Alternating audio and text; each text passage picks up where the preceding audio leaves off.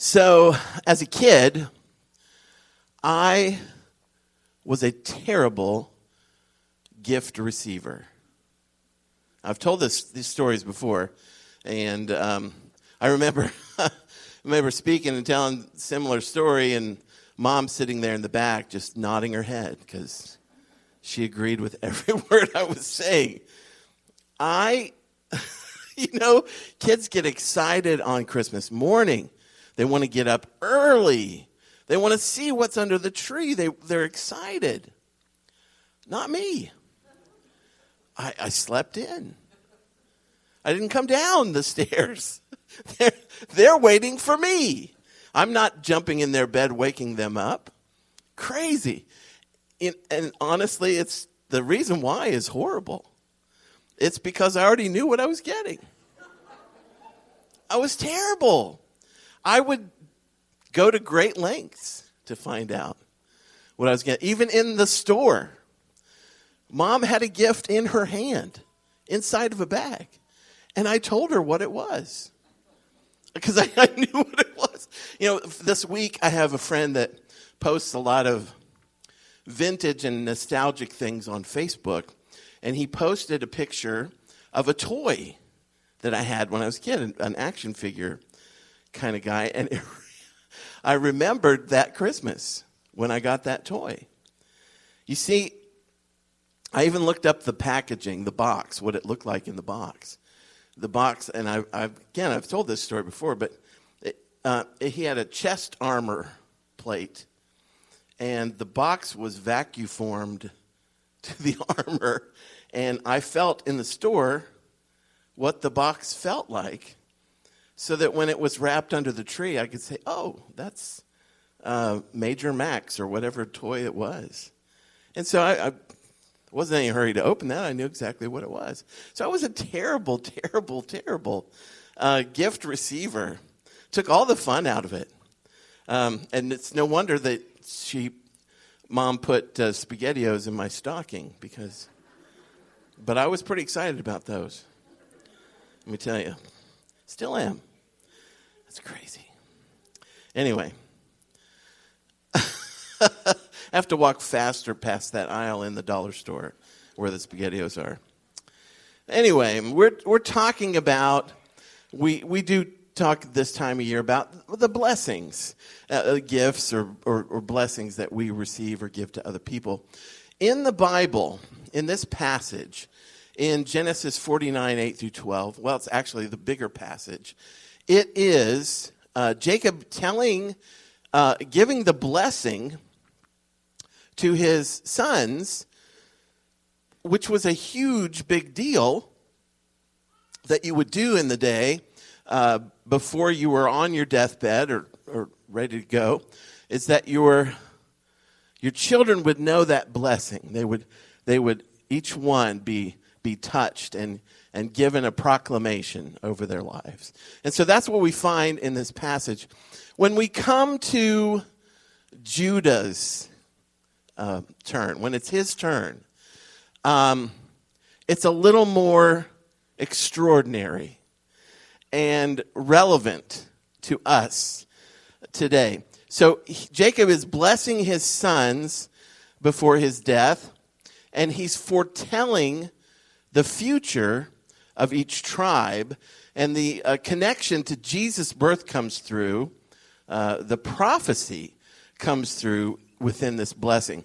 So in verse 10, Jacob says, The scepter shall not depart from Judah, nor a lawgiver from between his feet, until Shiloh comes, and to him shall be the obedience of the people. So oftentimes this verse is interpreted as a messianic prophecy. And it refers to Jesus as the fulfillment. And let's talk a little bit how it connects to Jesus' birth and his life. First of all, let's look at uh, the lineage that's mentioned in here. Uh, imagine with me a tapestry, a huge uh, tapestry like you'd see in a castle again, it's made up of so many uh, threads and designs. And each thread could represent in the lineage of Jesus and tracing it back all the way to Judah in Genesis 49. So let's explore that lineage just a little bit. Um, the passage unveils a prophecy by Jacob about Judah's line, and it's a line that's destined for loyal, royal legacy. The, the prophecy comes uh, as a golden thread within that tapestry, connecting the Old Testament's promises to the New Testament's fulfillment in Jesus Christ. So in Genesis chapter 49, verse 10 in particular, it speaks of a scepter not departing from Judah until Shiloh comes and signaling a ruler and a gathering of people uh, to him. This promised ruler finds its fulfillment in Christ. Let's reveal that lineage. The lineage of Judah is traced through historical accounts. David, of the tribe of Judah himself, is promised an everlasting kingdom. In 2 Samuel chapter 7 and verse 16, it says, "And your house and your kingdom shall be made sure forever before me. Your throne shall be established forever." Um, when we get to the New Testament, that lineage is established, uh, particularly uh, in the book of Matthew, in the genealogies, they uh, meticulously trace Jesus' lineage back to Judah, um, affirming his rightful place as the promised descendant there. Matthew 1 begins in verse 2 with this Abraham was the father of Isaac, Isaac the father of Jacob, and Jacob the father of Judah and his brothers, and Judah the father of Perez and Zerah by Tamar and Perez the father of Hezron, and Hezron the father of Ram. And it, uh, it goes on for quite a bit until it ends in verse 16 with this. And Eliud, the father of Eleazar, and Eleazar, the father of Matthan, and Matthan, the father of Jacob, and Jacob, the father of Joseph, the husband of Mary, of whom Jesus was born, who is called Christ. Now, for Jesus here, it's more than just a list of names um, within that long list. There are, in that list, when you look at the names and you realize there are biblical accounts associated with those names, it's a long list of stories of people, stories of their, their faith stories of uh, their failings, their struggle uh, to be faithful to God's promises. It's a testament also to God's faithfulness over the centuries, that He was able to preserve this line, and so that Matthew could sit down with pen and paper and trace it from where it came. So, the lineage of Jesus, again, more than names, but it represents people that played a part in establishing this kingdom. So, very important. And we'll talk about its fulfillment here in Jesus. In Hebrews chapter 7 and verse 14, Jesus represents God's change in the law, his plan for redemption, and from whom it would be administered. In Hebrews chapter 7, the author points to a new priest Starting in verse 11, it says, Now, if perfection had been attainable through the Levitical priesthood, and again, the priests in the Old Testament came through the tribe of Levi. So when we say Levitical priesthood, it means of the tribe of Levi. Um, for under this tribe, people received the law. What further need would there have been if it were, again, back to perfection? What further need would there have been for another priest to arise after the order of Melchizedek rather than the one named after the order of Aaron. Aaron, a Levite. For when there's a change in the priesthood, there is necessarily a change in the law as well. For the one of whom these things are spoken belonged to another tribe, from which no one has ever served at the altar. Again, priests come from the tribe of Levi, not Judah. For it is evident that our Lord was descended from Judah. And in connection with that, that tribe, Moses said nothing about priests. So in Jesus, everything changes, right? The old covenant, the law handed down through the Levitical priests, has switched to this one from the tribe of Judah. He descended from Judah, and this solidifies his identity as the long awaited Messiah, establishing a new priesthood. In other words, when Jesus came, everything changed. We're not bound to the laws of the Aaronic Levitical priests in this blessing that was pronounced over Judah in Genesis. We are given hope of a life eternal. And for those of us who put our faith and our trust in Jesus and only in Jesus, we can be assured of a place in his kingdom. Yeah, I want to say this morning in the strongest terms available that Jesus Christ is the only way. It's not in doing good. It's not in sitting in a pew, not even faithfully. It's not in how good of a neighbor you are, how many presents you give away. It's not in man made good of any kind. It is only found in the shed blood of Jesus Christ, who went from the manger in Bethlehem to the place of the skull on Mount Calvary, down to the depths of the grave itself, and victoriously up to the Father in heaven to make intercession for those of us who love and serve him, having turned from the charms of this world and pointed our heads unflinchingly toward the only one who can save. The Lion of Judah, the first, the last, the Alpha, the Omega, beginning and the end, our Lord and God's gift to mankind, Jesus Christ. And I'll ask, do you know him today? Do you know him? Do you really know him? Not just know about him or know of him, but are you following him today?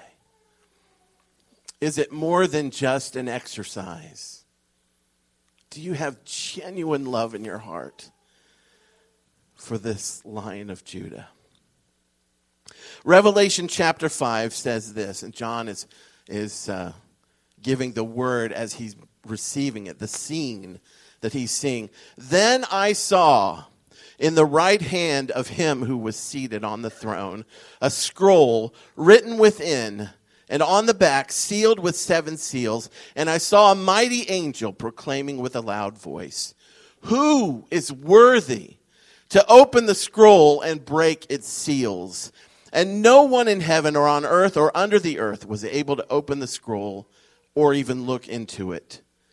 And I began to weep loudly because no one was found worthy to open the scroll or look into it. And one of the elders said to me, Weep no more. Behold, the lion of the tribe of Judah, the root of David, has conquered so that he can open the scroll at its seven seals. Jesus is the lion of Judah fulfilling the prophecy's imagery of power and his authority. Our King and faithful high priest, Jesus Christ. Consider a lion as it's given here. It was the symbol of strength and kingship. In Jesus, this symbolism reaches its peak, just as the lion leads with authority and protects its own. Jesus, the lion of Judah, leads with his divine authority and offers protection and salvation to all who would simply turn from their sins and follow him.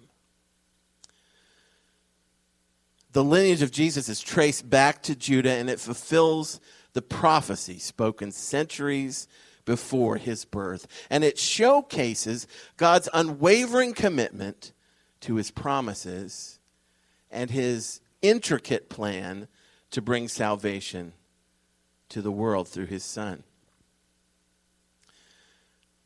Now let's talk a little bit about the scepter and the ruler.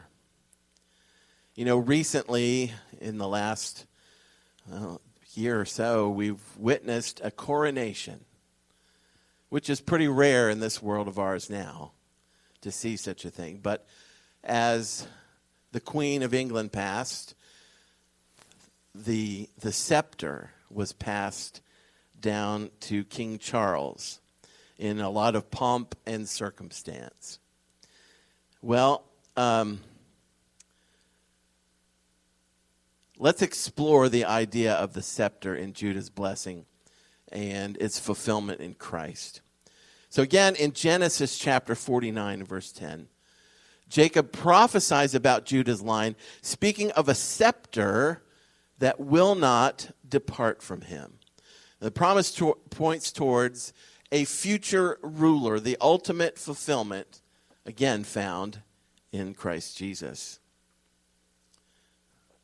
Jacob's blessing over Judah symbolizes leadership and authority. Now, the imagery of the scepter represents kingship within his lineage. So let's take a look at that. The scepter in the Old Testament. In 2 Samuel, verses 7, or chapter 7, verses 12 through 16, it says this God is t- speaking with David. When your days are fulfilled and you lie down with your fathers, I will raise up your offspring after you, who shall come from your body, and I will establish his kingdom. He shall build a house for my name, and I will establish the throne of his kingdom forever. I will be to him a father, and he shall be to me a son. When he commits iniquity, I will discipline him with the rod of men, with the stripes of the sons of men, but my steadfast love will not depart from him, as I took it from Saul, whom I put away from before him. At your house, your kingdom, David, shall be made sure forever before me. Your throne shall be established forever. God promises David an eternal kingdom, establishing a royal lineage that extends beyond earthly rulership. David had to know, even in receiving this pronounced blessing from the Lord, that God was speaking beyond the confines of earthly rulers, especially when he says, I will establish the throne of his kingdom forever. It's not David sitting on the throne forever. So he had to be thinking ahead. And David himself in Psalm 110 um, speaks of a future ruler greater than himself, ordained by God to rule with authority and power.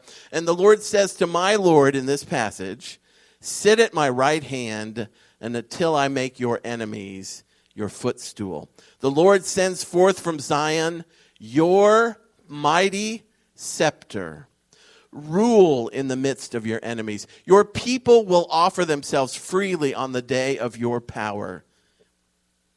In holy garments, from the womb of the morning, the dew of your youth will be yours. The Lord has sworn, and he will not change his mind. You are a priest forever after the order of Melchizedek. Who is David? Speaking of here? He's speaking of the Lord. These passages lay a groundwork for the coming of Jesus as the ultimate fulfillment of the promised ruler. When we turn to the passages of the New Testament, in Matthew chapter 1, it establishes Jesus' lineage. That's the one when oftentimes we tell people, you know, you really should read the Bible. And maybe sometimes that's a starting point. Well, if you start with Matthew, you you might not get past chapter 1. right? Because you're like, "Oh, this is a bunch of names. I don't understand it." But for Matthew, his his his audience as he wrote his gospel was to the Jew. And his idea, as God inspired him, was to establish that lineage. And so that's how he starts his gospel, affirming Jesus' rightful place as the promised descendant. Now, in Revelation 19, starting in verse 11, says this Then I, John, saw heaven opened, and behold, a white horse.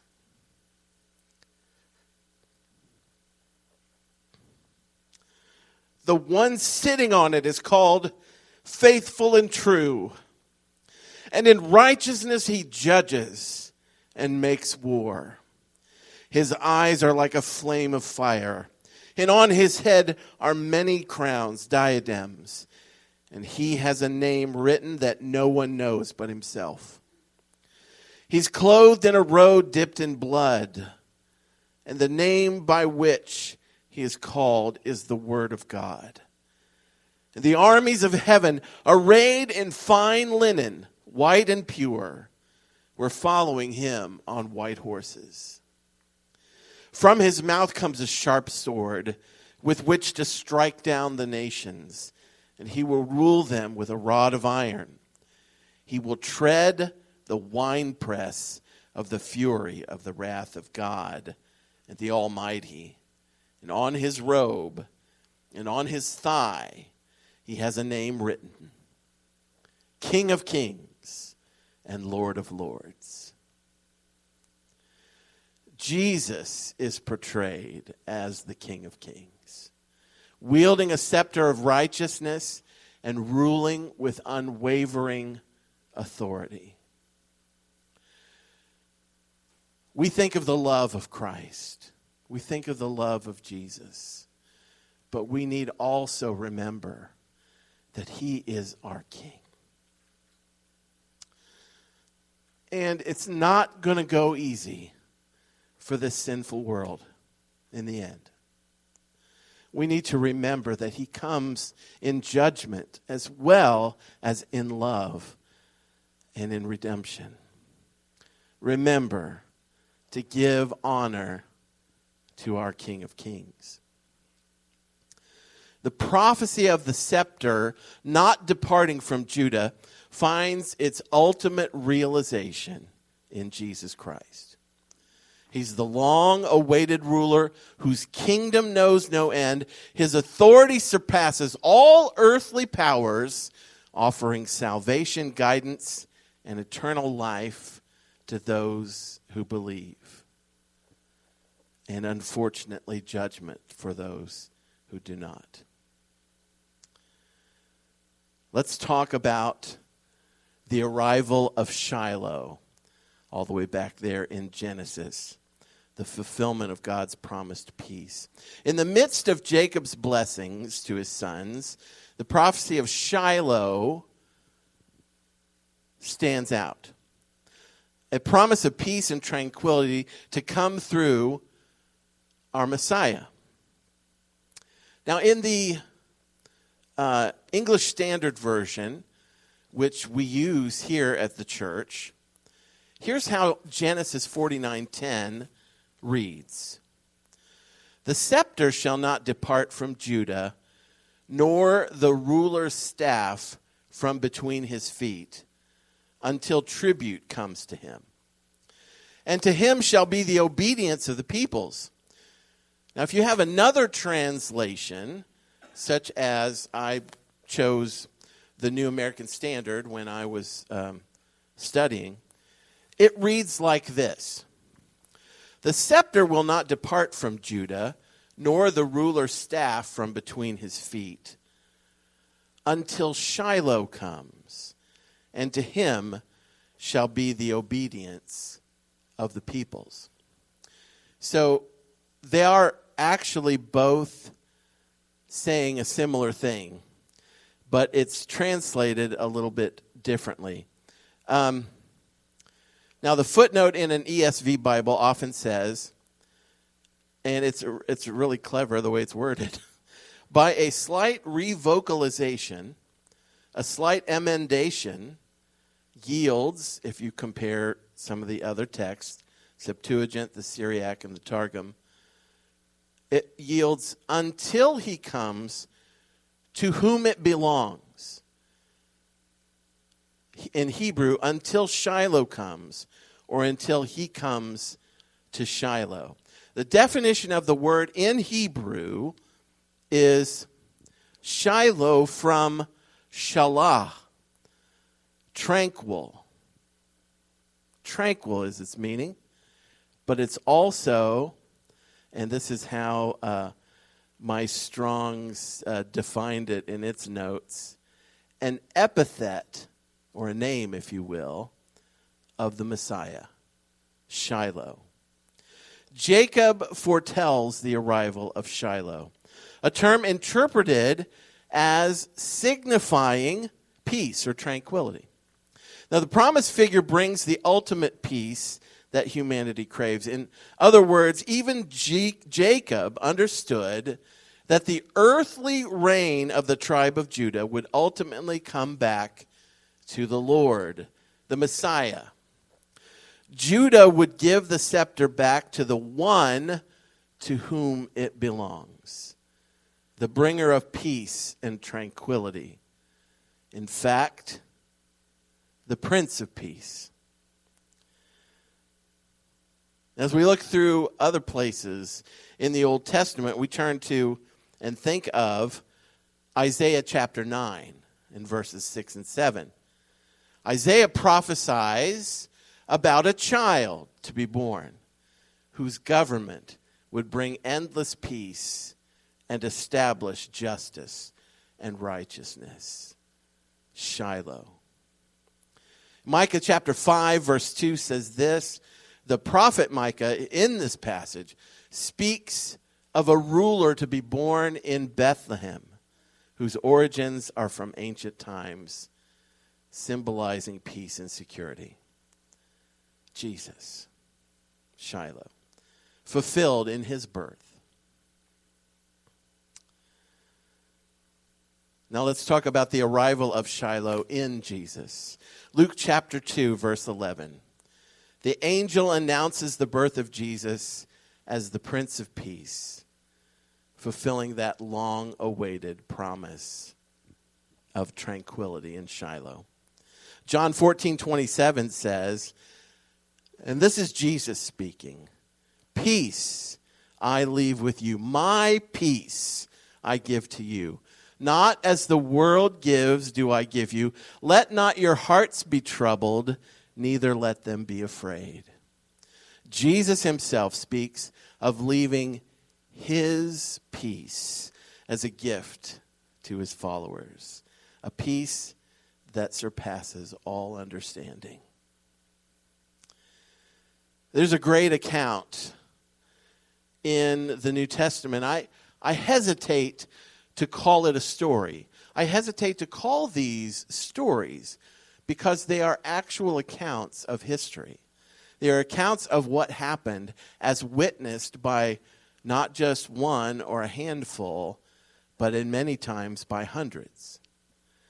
So there's an account in Mark chapter 4, verses 37 through 41, that says this, and you'll remember. And a great windstorm arose, and the waves were breaking into the boat so that the boat was already filling, but he was in the stern, asleep on the cushion. And they woke him and said to him, Teacher, Jesus, Do you not care that we are perishing? And these are fishermen. I'm scared in a boat, let me tell you. I'm scared in calm waters. I'm just not down with the depths of the sea or Crystal Lake. Either way. So it wouldn't take a fisherman being scared to make me scared. But these guys were used to being in a boat that's rocking and, and going to and fro. Don't you care that we are perishing? And Jesus awoke and rebuked the wind, and he said, What to the sea? Peace, be still. And the wind ceased, and there was a great calm. He said to them, Why are you so afraid? Have you still no faith? And they were filled with great fear and said to one another, Who then is this that even the wind and the sea obey him? Consider a storm tossed sea finding sudden calm, a serene and tranquil surface in Jesus. This picture of calmness finds its ultimate fulfillment. He's the bringer of peace in the midst of life's storms, offering serenity and tranquility to all who seek him. Again, as we do life together, church family, I look out across this sea of people and I see folks who have not, who've had times of turmoil, times of, of the boat, uh, times of feeling like you're perishing. And I understand through example, many of you have taught me how important it is to rely on the bringer of peace. And that even when things are about to capsize, he's still there. He's there in the midst. He understands what it's like to be in the middle of the storm, and nobody understands physical pain more than Jesus. Nobody understands grief and emotion deeper than Jesus. He is truly, as Hebrews calls him, a faithful high priest that knows exactly how to pray for us. That's who Jesus is. His life, teachings, and sacrifice not only brought peace to individuals, but also established an everlasting peace with God through his selfless act. The prophecy of Shiloh finds its ultimate realization in Jesus Christ. He is the embodiment of God's promised peace offering a tranquility that surpasses even our own limited ability to understand. And that goes to all who would call him Lord.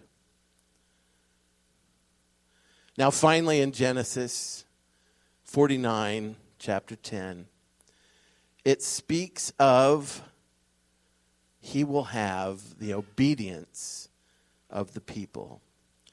Jacob's prophecy speaks of people turning to the promised ruler and obeying and following his leadership. In Deuteronomy chapter 6, verses 4 and 5, it says this Hear, O Israel, the Lord our God, the Lord is one. You shall love the Lord your God with all your heart, with all your soul, with all your might. The call to love and obey God with our hearts emphasizes the idea of our obedience to Him in, in a relationship. Psalm 119, 105 Your word is a lamp to my feet and a light to my path. God's word is the lamp for our feet and light to our path that would guide us as we trust Him, as we obey Him, as we listen to His call to us. In Matthew 28, 18 through 20, Jesus is getting ready to leave this world. and he speaks to his disciples and he gives them what we call the Great Commission. He comes and he says, All authority in heaven and on earth has been given to me. Go, therefore, and make disciples of all nations, baptizing them in the name of the Father, of the Son, of the Holy Spirit, teaching them to observe all things I have commanded you. And behold, I am with you always, even to the end of the age. Jesus commissioned his followers to, f- to follow his directive to teach and make disciples and to spread the gospel. And it was through their obedience to Jesus that we find ourselves seated here today. Obedience. When God calls us to do something, it's our willingness through our love for Him, for recognizing how much He has done for us. It is our willingness to obey that shows our love for Him. John 14, 15 says, If you love me, these are the words of Jesus Himself, if you love me, you will do what? You'll keep my commandments. Jesus emphasizes a connection between our love for him and obedience to his, his teachings, his kingdom. Think about a GPS for a moment. What does it do? It gives you direction. What happens if you don't obey? well, if you're Michael Scott watching The Office, you drive into a lake right? Or, or, or did he do that because he was obeying something that had gone haywire? Anyway, think about that.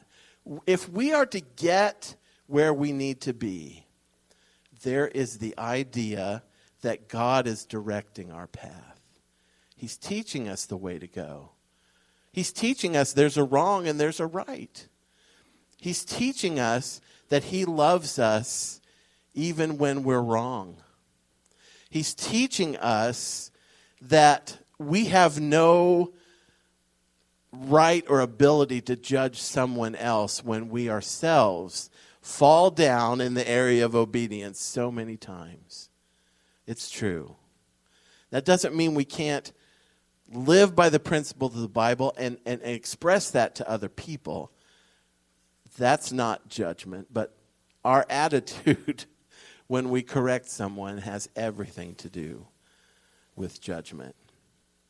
And the Bible says that we should restore people in love. That should be our goal when we uh, correct or rebuke, as the Bible might say. Romans 6 16. Do you not know that if you present yourselves to anyone as obedient slaves, you are slaves of the one whom you obey. And that either of sin, which leads to death, or of obedience, which leads to righteousness. Obedience leads to righteousness, freeing us from the grip of sin and aligning us with God's will. 1 John 5 3. For this is the love of God that we keep his commandments and his commandments are not burdensome. Loving God means doing as he's asked us to do and not taking it on as a burden, but in love.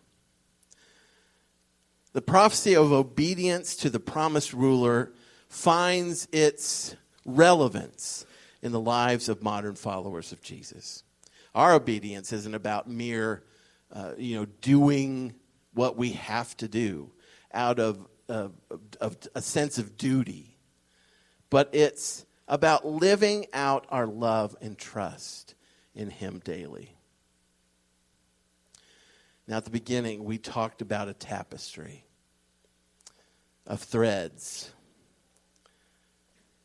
that stretched from early days to Jesus. Now imagine we have been invited through our acceptance of his great gift of love and salvation to find our place in that tapestry as well. Not in the lineage of the king, but in deference to the king, to be a part of his kingdom. I ask you today, I urge you, turn.